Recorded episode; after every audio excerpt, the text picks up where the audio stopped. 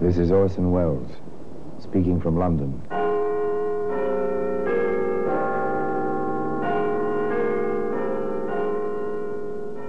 The Black Museum. Here in the grim stone structure on the Thames, which houses Scotland Yard, is a warehouse of homicide. A warehouse where everyday objects, or a phonograph record, a desk pad, a, a flashlight, all are touched by murder. Now here, here's a leather bag. That's a familiar object. A doctor carries a bag like this, or a bank messenger, or a payroll clerk. Neat, compact, light. Not the kind of thing to carry the weight of death. You know, Sergeant, I like to think of all our cases as wrapped up neatly in a bag, like this. One package. I know what you mean, Inspector. This case now, it should have been open and shut. Like that. Today, that leather bag can be seen in the Black Museum.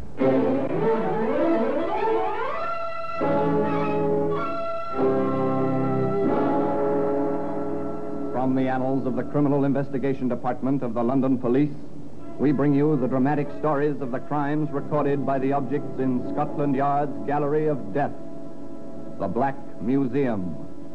In just a moment, you will hear The Black Museum, starring Orson Welles.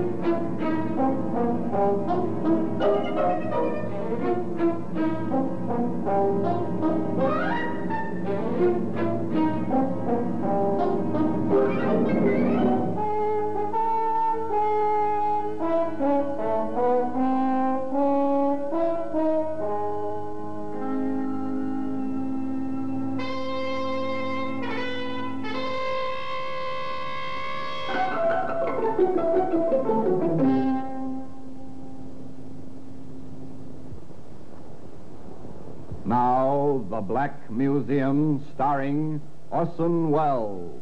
Here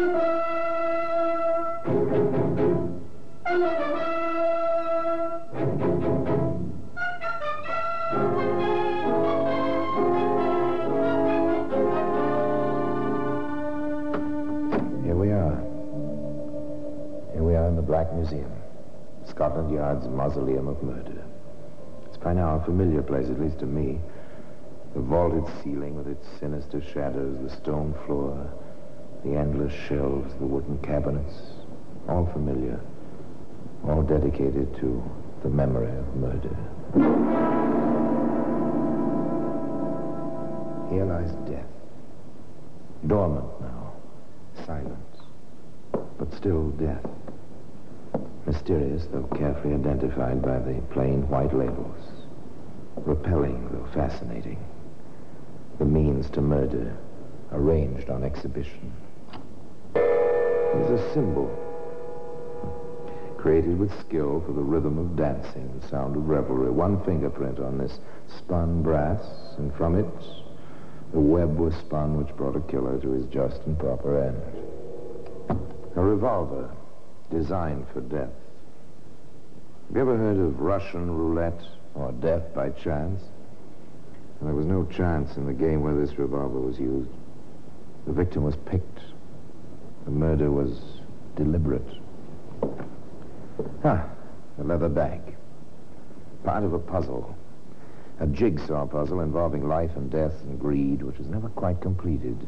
A puzzle which began in the railroad yard at Alnmouth, in the coal district around Newcastle.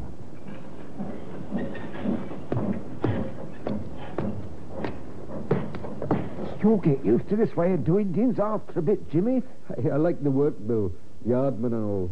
Only I keep wondering where the trains come from and where they're going. You'll get over that, my boy, when you're coupled and uncoupled as many cars as I have. It'll be just routine. Train comes into the yard, like this one. climb aboard, check the carriages, each compartment, like we're doing now, then break it up, reassemble, have it on its way again. Here now. What's all this? Looks like paint to me. Somebody spilled something on the carpet. Left whatever it is under the seat here. Yeah. Ain't that pretty? Have a look, Jimmy. It's a man. Dead. I've seen enough dead uns in the war to know about that. This is where the police...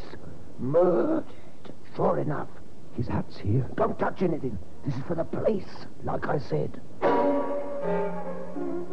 The elder yardsman left his helper on guard and found his way to the nearest call box. Shortly after, uniformed constables took over, and within minutes, Inspector Hunt and Sergeant Lewis were on the spot. Walker and spectacles, Inspector, and the man's hat. Name, Warren King on the band. Any other identification? Passed to the premises of the Bannister Colliery. Worked for the mine company. And a return ticket to Newcastle. Yes, he won't be needing that with five bullet holes in his head. Well, nothing else here, but we'd better broadcast the information we have on him. Someone on the train may have seen him, with someone else. Usual routine... The steady, inexorable routine of the police. Notify the employer, the next of kin. Advise the newspapers and the B B C. Request information. On the nine o'clock news broadcast, Inspector, and I have a bit of information which may be of value. Oh, what is it, Miss Rowley? I saw King with another man in the station at Newcastle yesterday morning. You're certain it was Warren King? I've known him for years. Not well, but well enough to have seen him socially occasionally. I saw him with his little leather bag just as we went through the gate for the Alnmouth train. Leather bag? Why, yes. Friday's payday at the Bannister mine. King was payroll clerk. He always drew the cash to pay off the men and took it down to Alnmouth himself. Oh, and the man with him. Did you get a good look? No one I knew, but I did have a good look at him. On the tall side. Brown suit, blondish hair, quite well built. I should judge he was about thirty-five years old, weighs about one hundred eighty pounds. You got that description taken down, Sergeant? Yes, sir. Good. We'll have an all-station alarm on him and broadcast the description. It can't hurt at this stage of the game. Mister Olnip, would you... Another step in the routine, another broadcast description. Wanted for questioning concerning the shooting on the Newcastle-Alnmouth local. And now, of course, the rumors came in. I saw him. On a bus it was. The exact description, even the brown suit. And he looked guilty, if you ask me.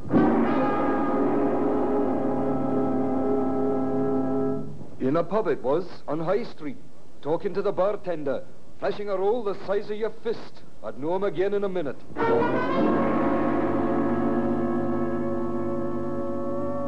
He was sitting across from me on the train, right in the same compartment. Me in the same compartment, that close to a murderer.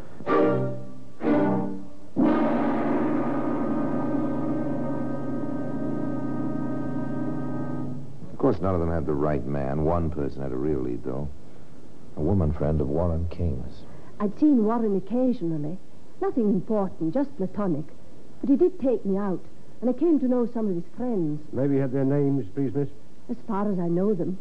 Fred Olney was one. Yes, he's been in to see us. Oh? Then there was Larry Jones and Joe Evans.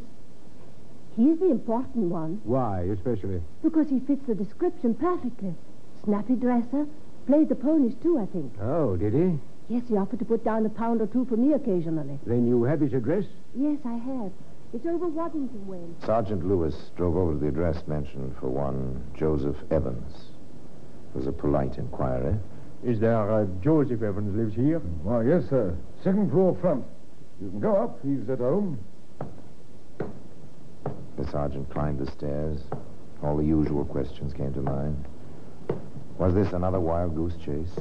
How will this Evans behave? Need I expect trouble? The sergeant knocked on the door of the second floor in front. Yes? Mister Evans? That's right. I'm Sergeant Lewis, C I D. Uh, my credentials. Oh. Come in, Sergeant.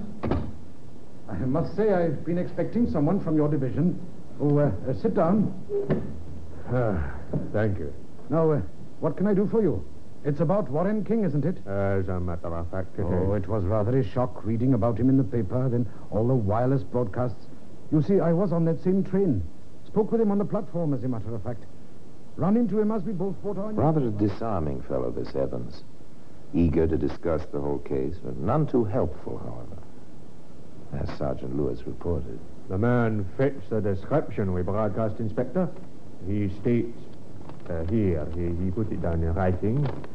We talked briefly, Warren and I, then he went on to the first car while I stayed at the rear of the train.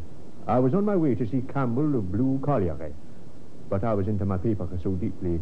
I'm a racing fan, and it was Grand National Day that I rode past Stannington, my station, and didn't quite realize it until the train lapsed at the curve outside of Morpeth. I got off at Morpeth and paid the extra fare. Does that check? Yes, sir.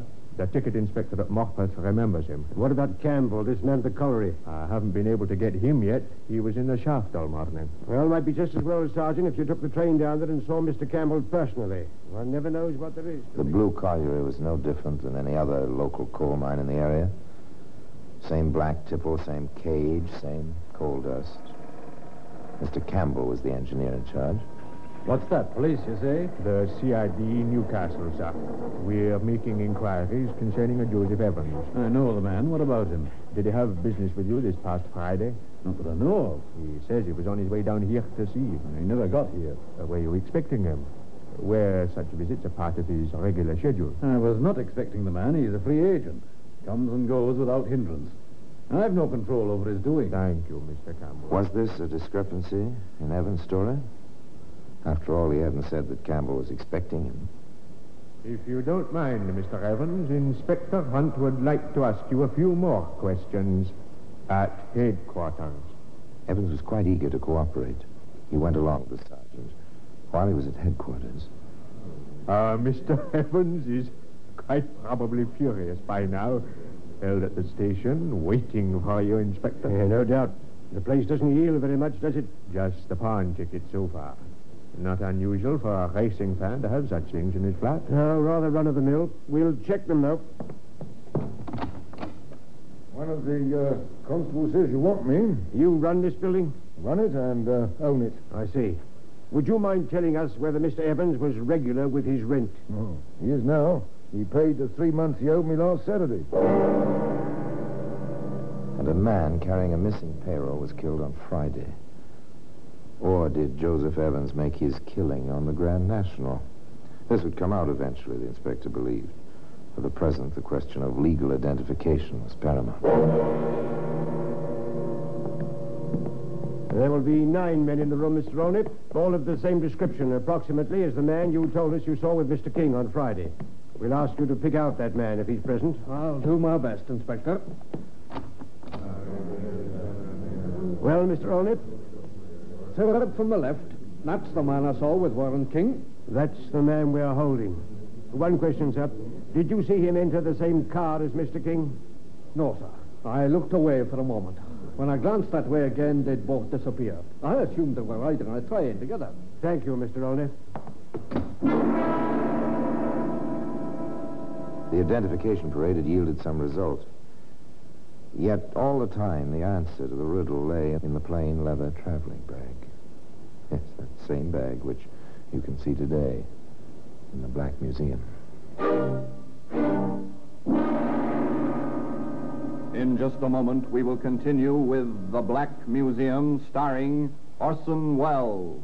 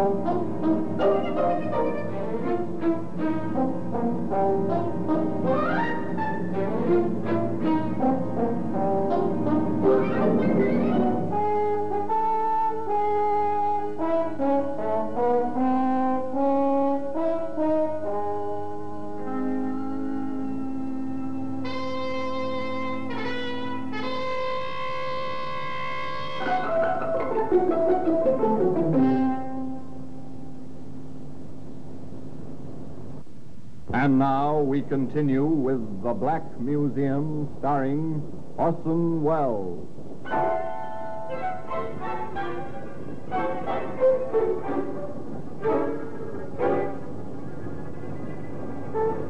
wasn't too much to go on as yet. Motive, opportunity, knowledge of the contents of the leather bag, and an identification. Nevertheless, the police felt that they had to take action. We are holding you, Evans. You'll be formally arraigned in the morning and charged with willful murder. Evans seemed shocked, but made the best of a bad job. I understand, Inspector, but I didn't kill him.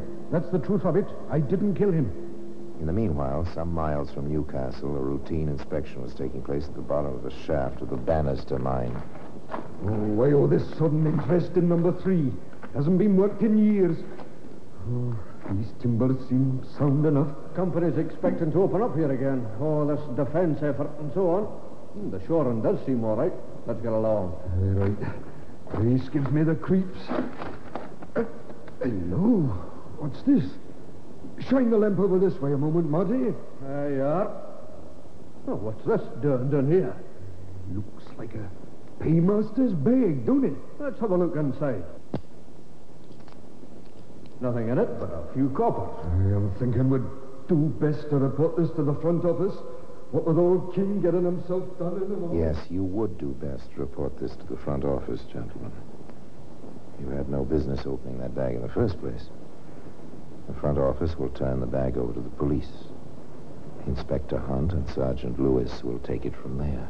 Chances are it is King's bag. It won't be too difficult to get it identified. It's a long way from Morpeth to number three shaft at Bannister. Yes, I was thinking exactly that. What train did Evans say he took back to Newcastle? The eleven fifty-two. Well, it's mathematics and conjecture now, Sergeant. Did Evans have time to get to that shaft and back to Morpeth before eleven fifty-two? I have the timetable and a road map, sir. I'll figure it. Good. Sergeant, how do you feel about the trial? None too easy, sir. You, sir? Well, frankly, I'd feel a lot better if we had the gun and could tie it to Evans. Too many loose ends in this one, Sergeant. Uncomfortable.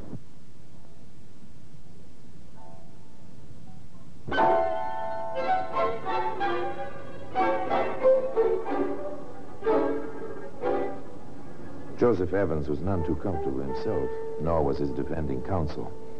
They had the usual conferences in the lawyer's room of the prison where Evans was held, pending the trial. All right, man, you've admitted you spoke with King on the station platform.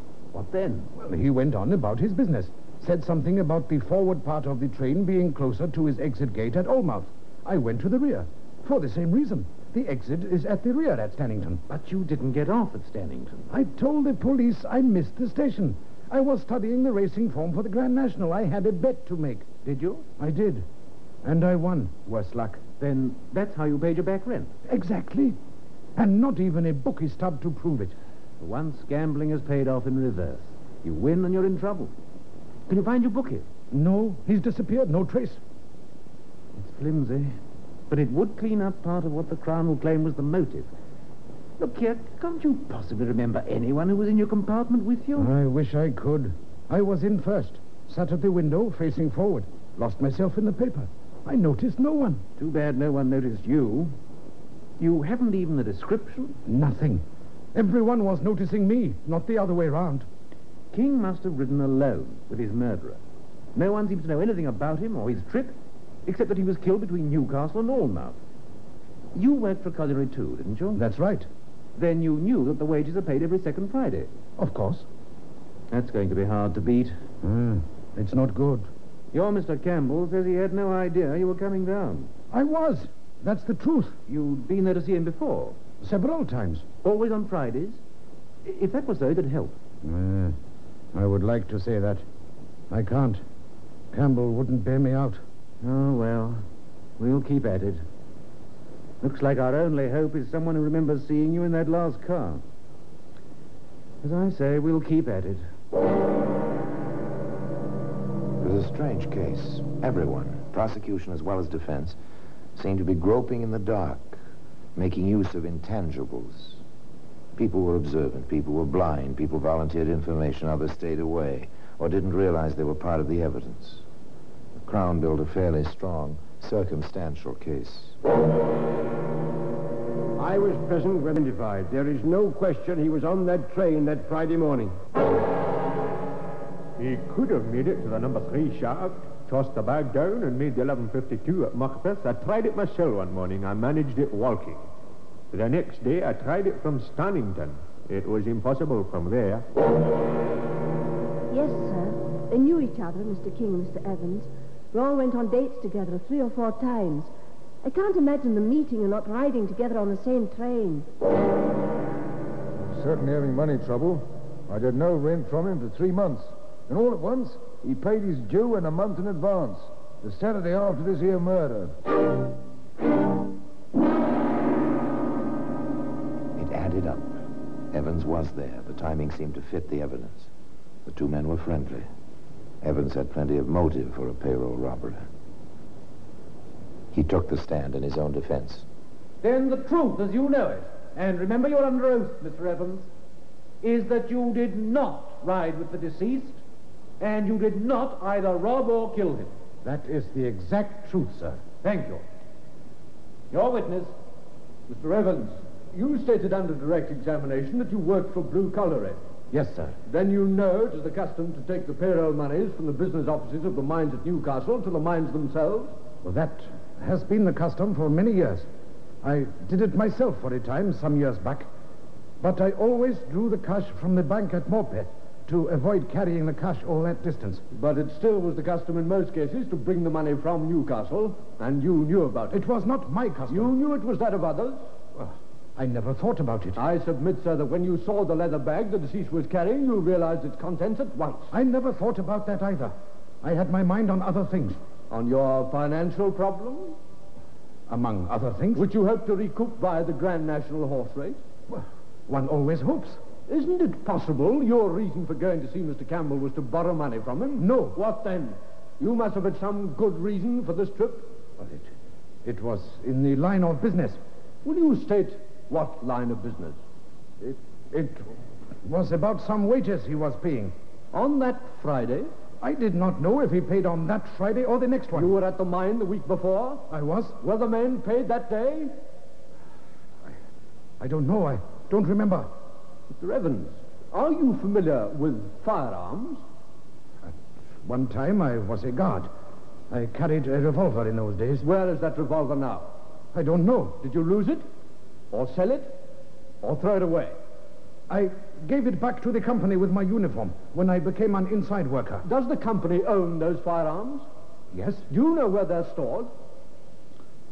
Yes, I do. I ask you, Mister Evans, did you take one of those revolvers with you on that Friday morning with intent to kill, use it against Mister King, clean it and return it to its place before anyone noticed it was missing? No, of course not. Why should I? Can't you think of any good reason, Mister Evans? No, of course not. I can think of several.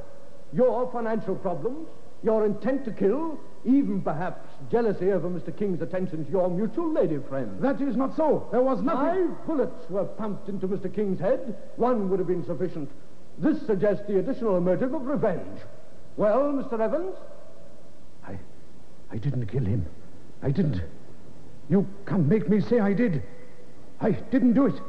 I didn't kill him. I didn't. Joseph Evans was not a good witness under cross-examination. He admitted nothing.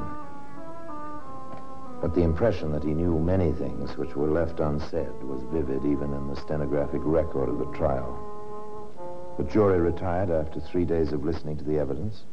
Two and a half hours later, they returned. Joseph Evans rose in the prisoner's box and faced them. The clerk asked, had they reached a verdict? We have. What was their verdict? We find the prisoner guilty. No, I am innocent. I spoke the truth. I never touched him. I didn't do it. I didn't do it. Who spoke the truth? The foreman of the jury or Evans? The only witness could never speak. And that witness, the leather bag, can be found today, as I've told you, in the Black Museum.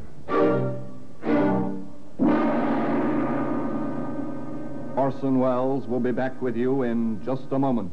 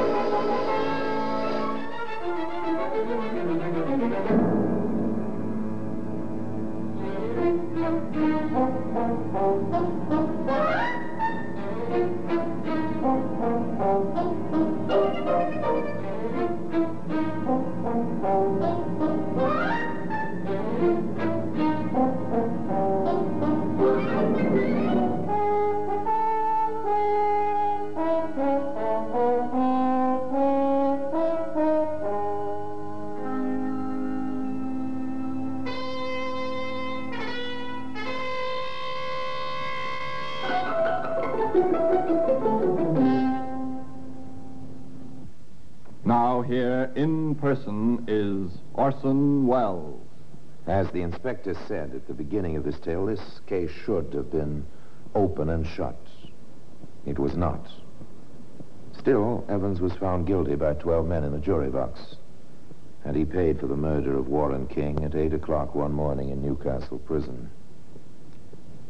Despite the missing witnesses on both sides, the people who shared the compartment of that last car of the fatal train, the people Evans claimed could have cleared him, the people who may have seen him in the death compartment several cars forward, the people who might have placed him at the actual scene of the crime. And despite that missing silent witness, the death weapon itself. And now, Joel, we meet next time in this same place, and I tell you another story about the Black Museum. I remain, as always, obediently yours. The